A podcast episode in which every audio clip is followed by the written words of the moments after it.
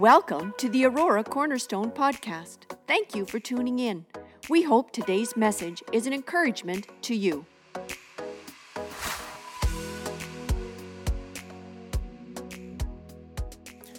I'm going to invite you to turn with me in your Bibles to Second Chronicles chapter 1. Second Chronicles chapter 1. I want to talk about a guy. He's not just any ordinary guy. His name is Solomon. And Solomon was uh, a great king, a very wealthy king, very knowledgeable king. Three books of the Bible that he was significant as the one who was writing and was inspired to write them. The first book is the Song of Songs, or some say the Song of Solomon. And he wrote that when he was a young man. He wrote that just as he began to take over the throne. The second book was the book of Proverbs. And these are called the books of wisdom, and Proverbs has a lot of wisdom. Song of Songs has tremendous wisdom. And then the third book he wrote at the end of his life. It's called Ecclesiastes. And Ecclesiastes is a book that has wisdom, but the wisdom is not so much in the words he wrote, it's in the lesson you learn from this man's life.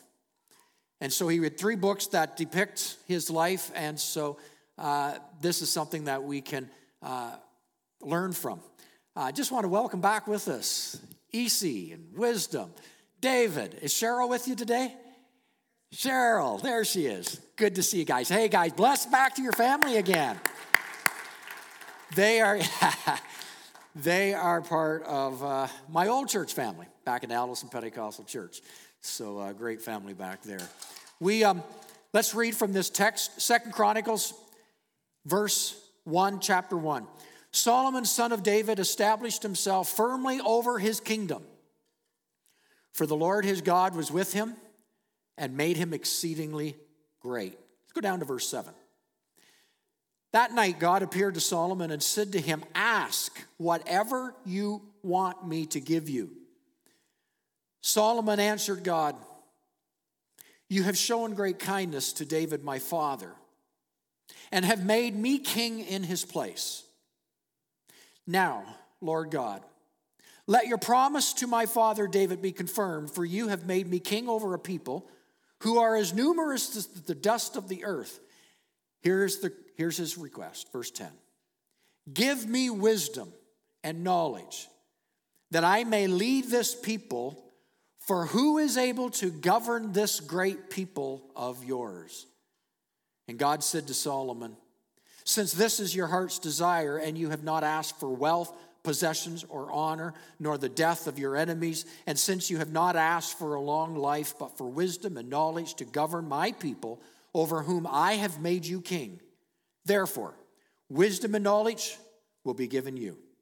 And I will also give you wealth and possessions and honor, such as no king who was before you ever had, and none after you will have.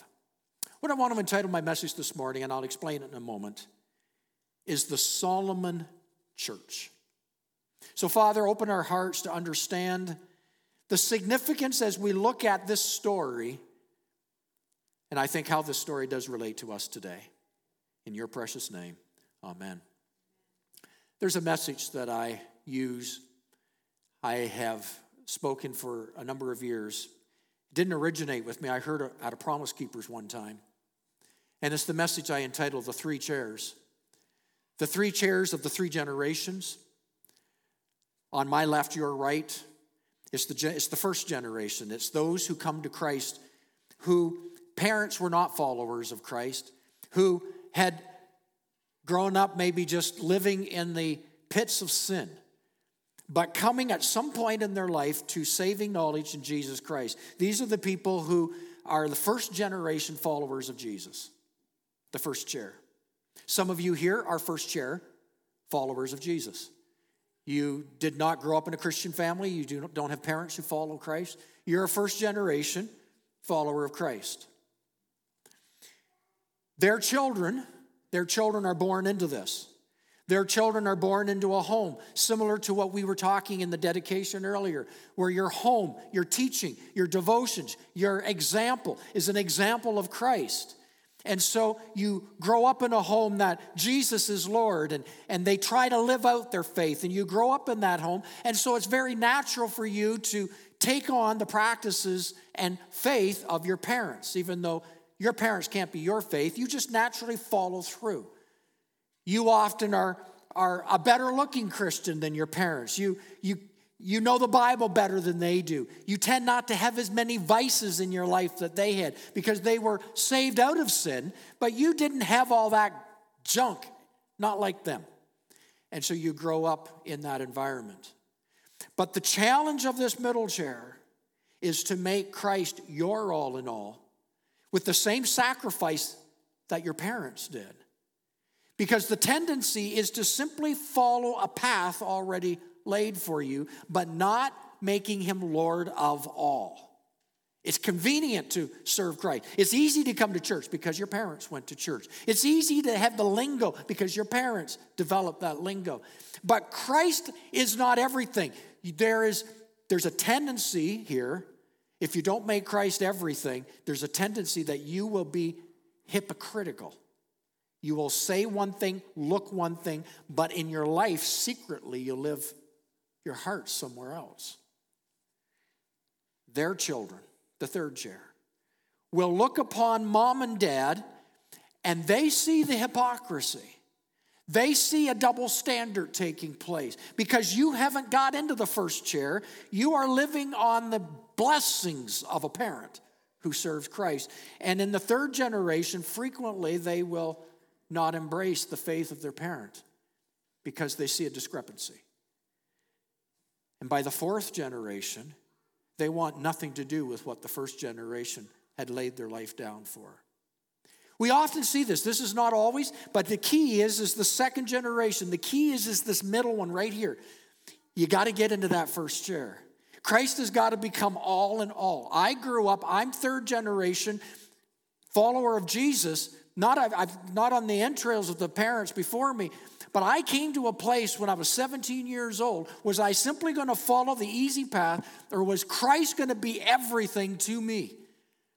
And between the ages of 17 and 19, a lot of major decisions were made in my life that he became first chair, everything. Count at the cost.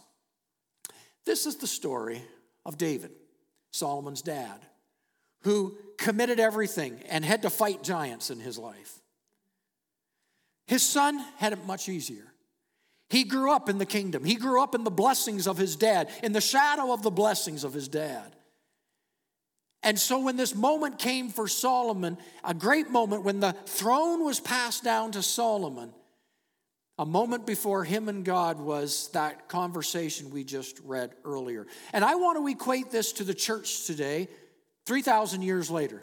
I want to equate this that there's a Davidic church and there's a Solomon church. There's a church after the heart of David and there's a church after the heart of Solomon, and they are not the same. The Church of Christ today, I believe, in many ways here in Canada, has been living on the remnants of a previous generation. They've been living off a blessing of a previous generation who counted the cost, who fought through persecution, who were ostracized, and then we there's kind of a, just a slipping in. Not that we simply adopted their faith and their faith is our faith, but it's been easier it's easier to go to church. You don't have to face the same criticism, perhaps, as that first generation who paid a dear cost to follow Christ. The church is often living on the remnants of that. How do we know that? Because the church is in decline here in Canada. So that's evidence that we're living on a blessing that was poured out there and it has not been poured out here. The blessing was previous. In many ways, there's a similarity of the church today. I'm going to call it again the Solomon church. I mean, think about it. Solomon was well organized. Solomon was, I mean, he was better organized than his dad. Solomon was better educated than his dad. He knew more. Solomon, generally speaking, had everything, did everything, was everything bigger and better than his dad. Bigger and better than his dad. We've had blessings. We've had blessings, and we live on the blessings today. I never went through the Great Depression. My mom did. I never went through the things that were experienced by parent, my grandparents. There was a lot of just passed down blessing. So, in many ways, like a Solomon, bigger and better than before. The driving force behind Solomon was wisdom and knowledge. Did you notice the, the text? This was the heart cry of Solomon. Let me read it again. Second Chronicles 1:10, that one verse. Solomon, here's, here's the cry. Give me wisdom and knowledge that I may lead this people, for who is able to govern this great people of yours? Not a bad request. But I came into an awareness years ago when I studied his dad, something was missing. This is a good prayer. He asked for godly wisdom, he asked for godly knowledge. It was a good prayer. It sounds good. And indeed, God was pleased that Solomon never asked for riches and wealth. He didn't ask just for selfish gain, and God was pleased with him. Yet, I want to present here this morning a proposal that there is a subtle problem with what happened here.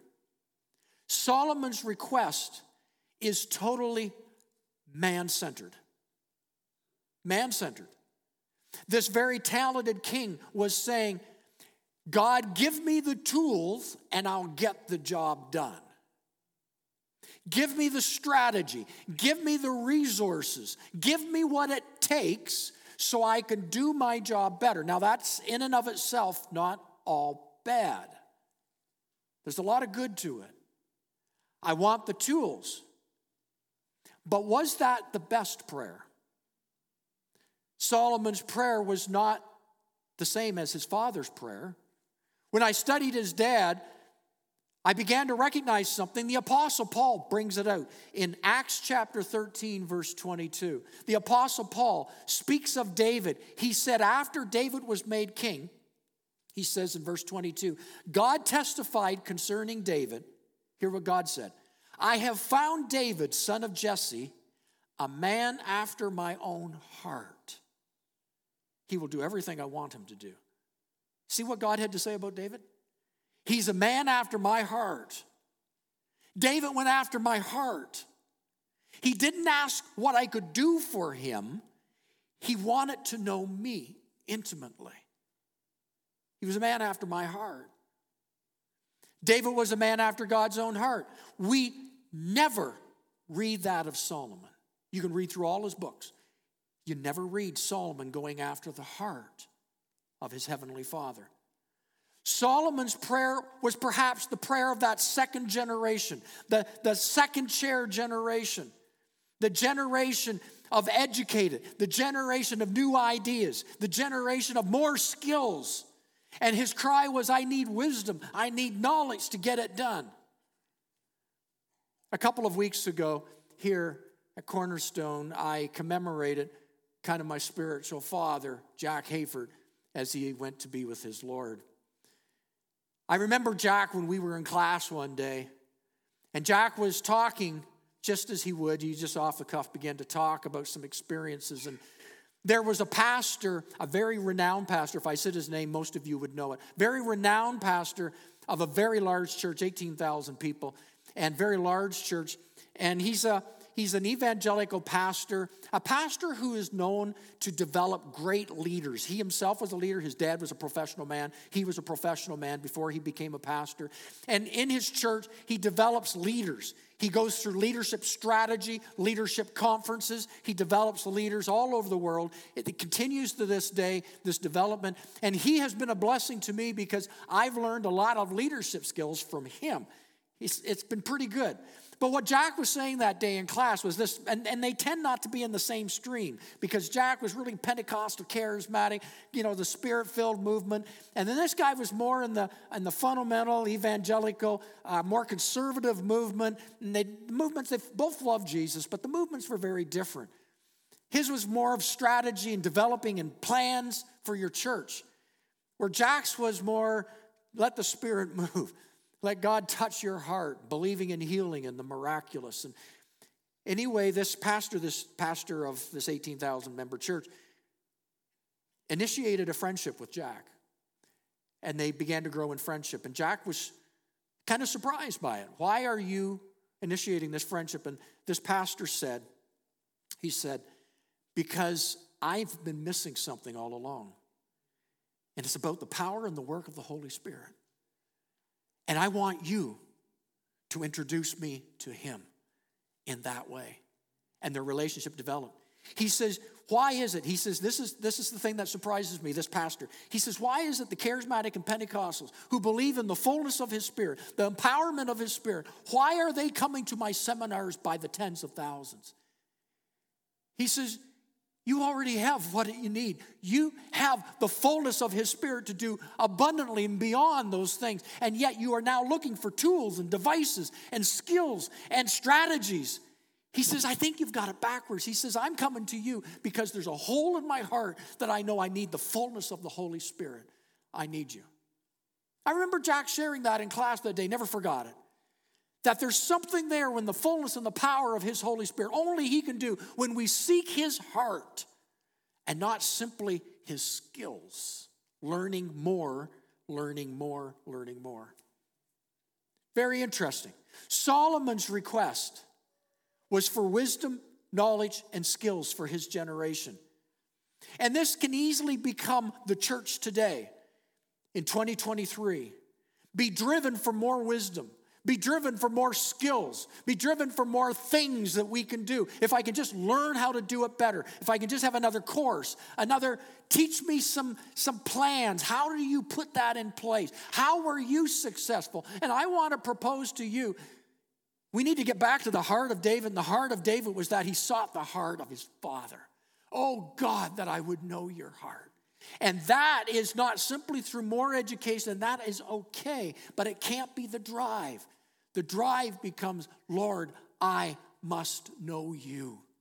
I seek your face, O God of Jacob. Lord, I sit in your presence and I'm undone until I hear from you.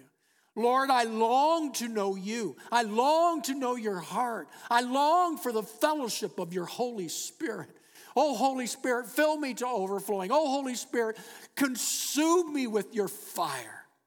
Baptize me in your spirit. And that becomes the drive of your heart versus Maybe I can take some courses. Maybe I can learn more. Maybe there's some strategies we can play. If we do like them, we'll become like them. If we do like them, we'll be, have big numbers like them. Solomon's church. Hmm. Just look around and you can observe an insatiable thirst today for information. The computer, revolu- the computer revolution has sought to satisfy this insatiable thirst for the more. Never has there been so much information. The information highway is wide and long, and we seek more information, more information. Never has there been so many seminars. Never has there been so many teachings. Never has there been so many conventions. People who are watching online, there's a hundred other places you could go and be fed. There is so much information interactive information, online education, tools, more tools, more tools. And then we will reach the lost for Jesus. Then we will make a difference in our world.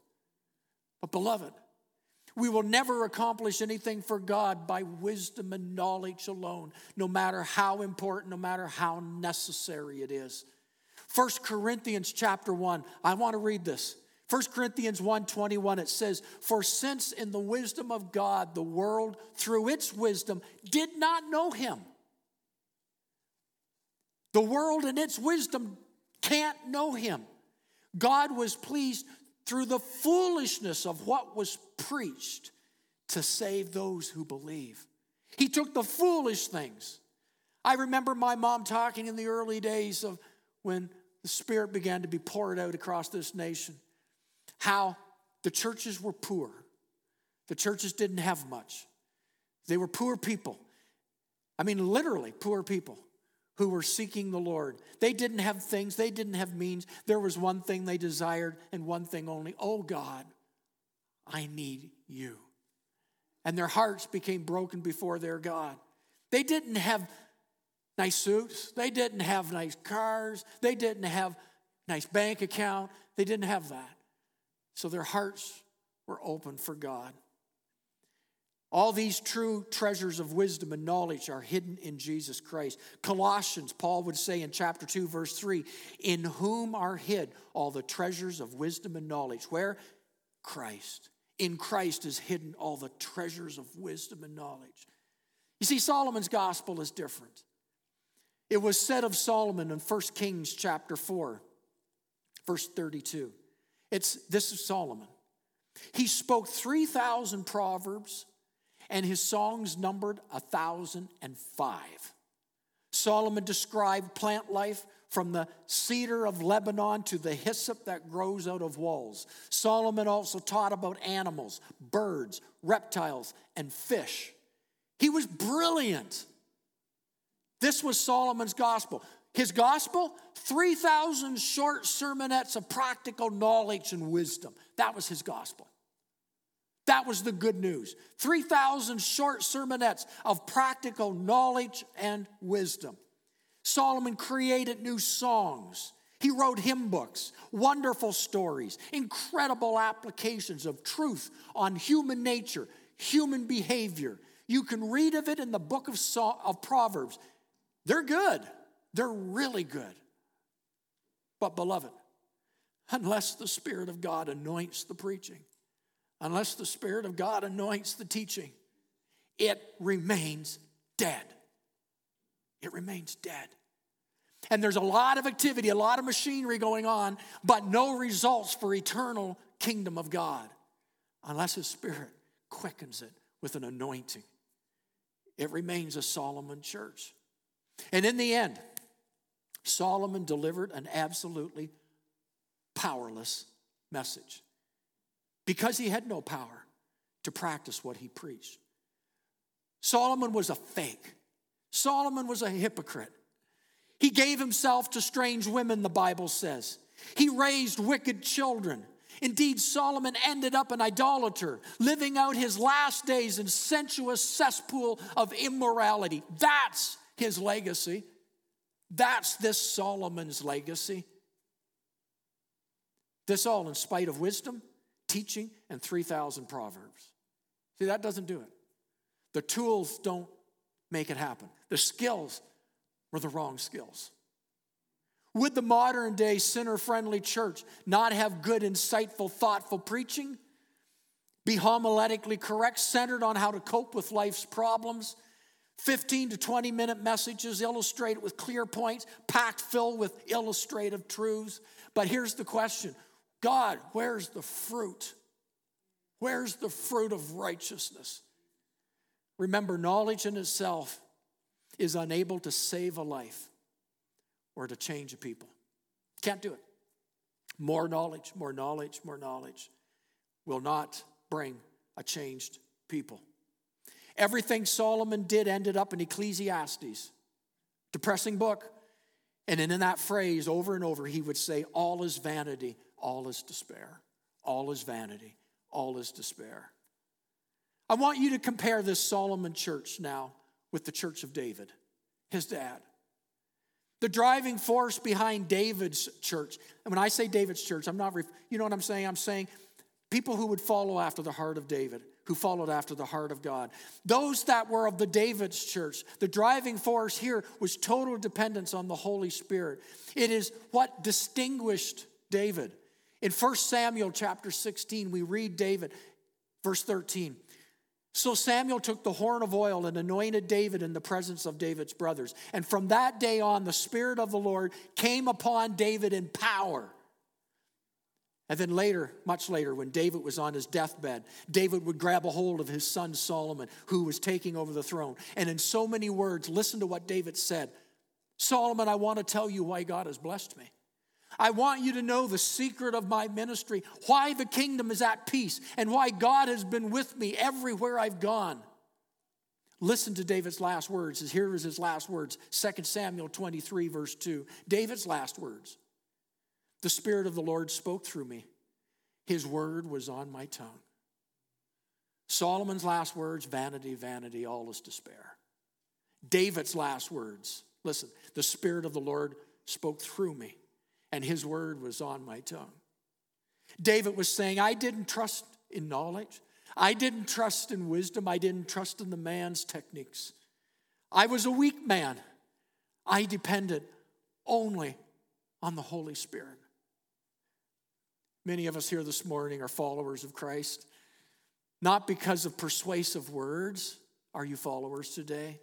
Not because of methodologies or how to cope with your problems. Many of us here today, you're followers of Jesus because the Spirit of God changed you.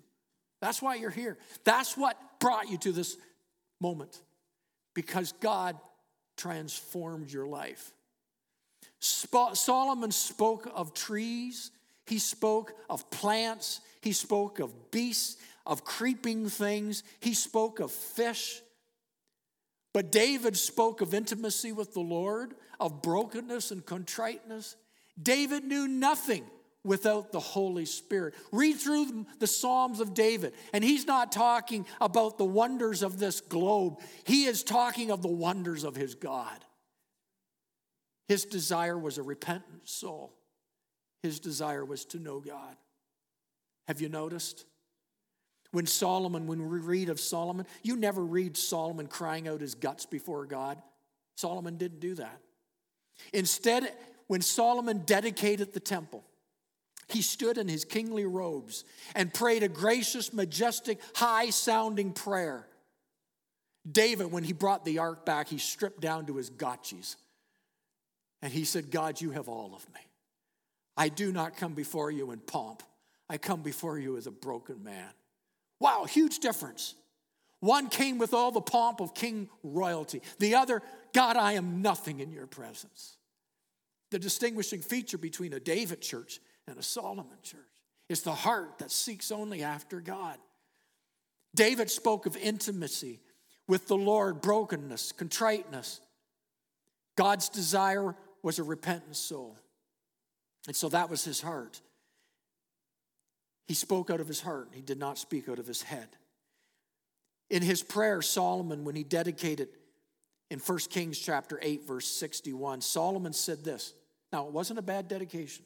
1 Kings 6, verse 1 Kings 8, 61.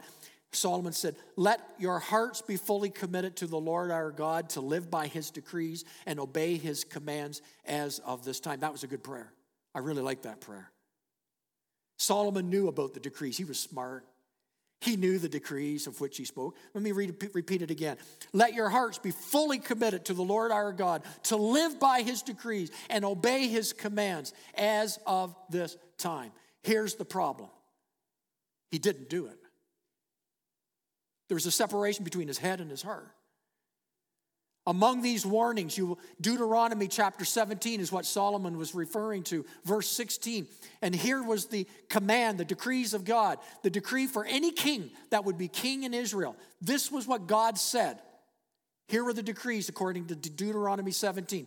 Here's number one the king shall not multiply horses to himself, nor cause the people to return to Egypt to the end that he should multiply horses. That was one decree. Second decree neither shall a king in Israel multiply wives to himself, that his heart turn not away. Third decree neither shall he greatly multiply to himself silver and gold. Now that's pretty clear.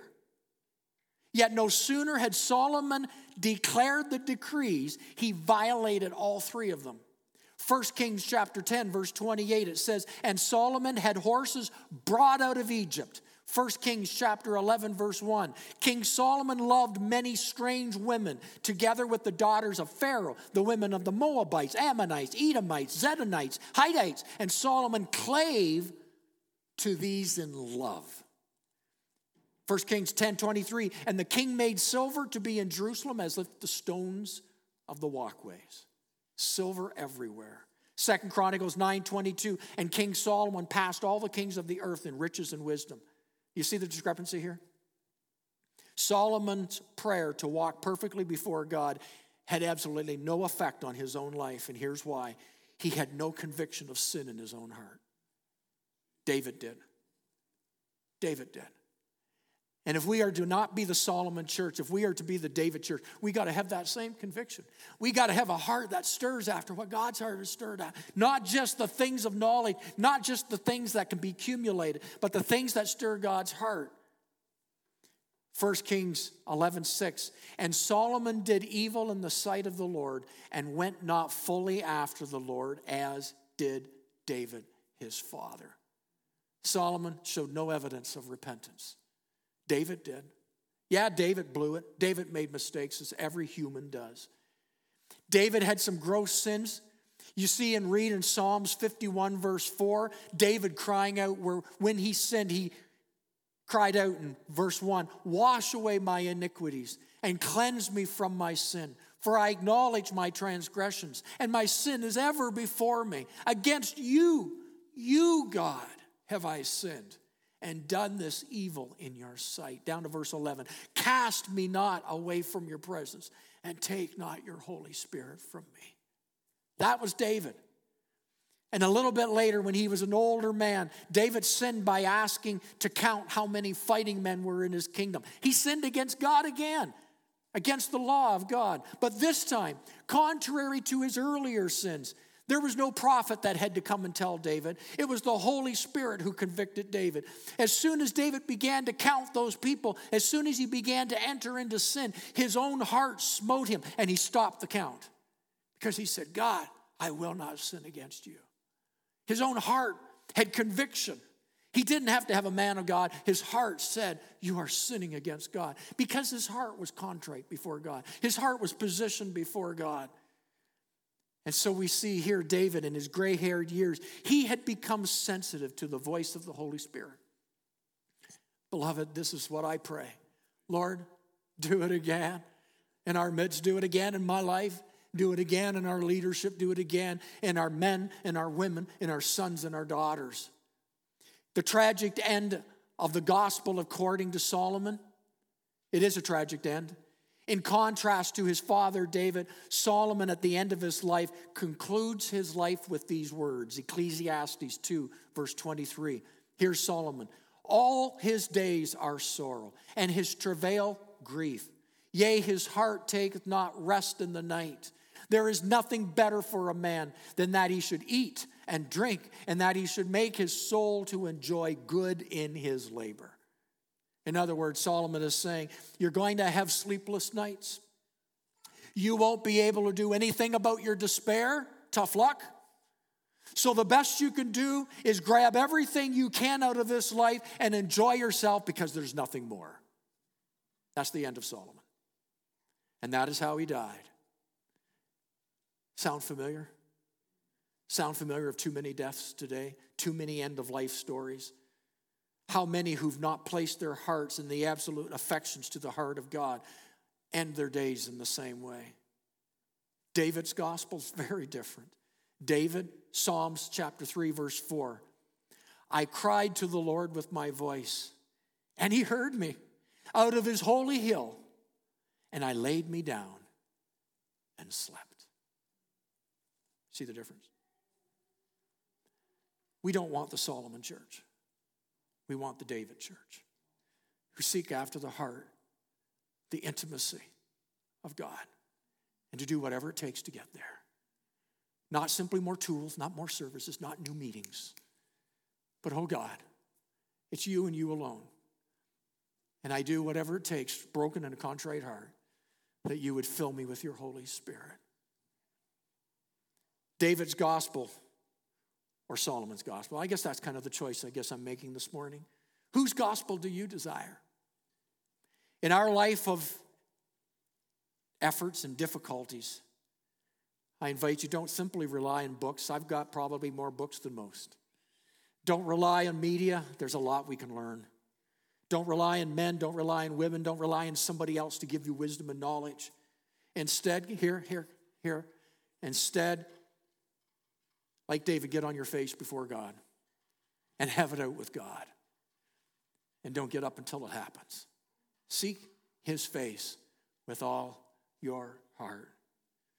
Be Holy Spirit hungry, David Christian.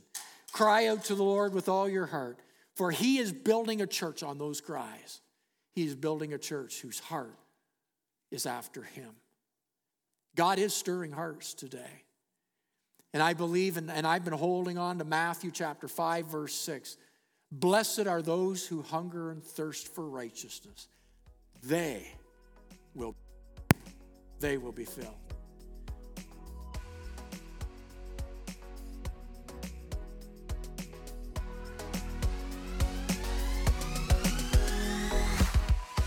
Thanks for listening to the Aurora Cornerstone podcast. Remember to subscribe.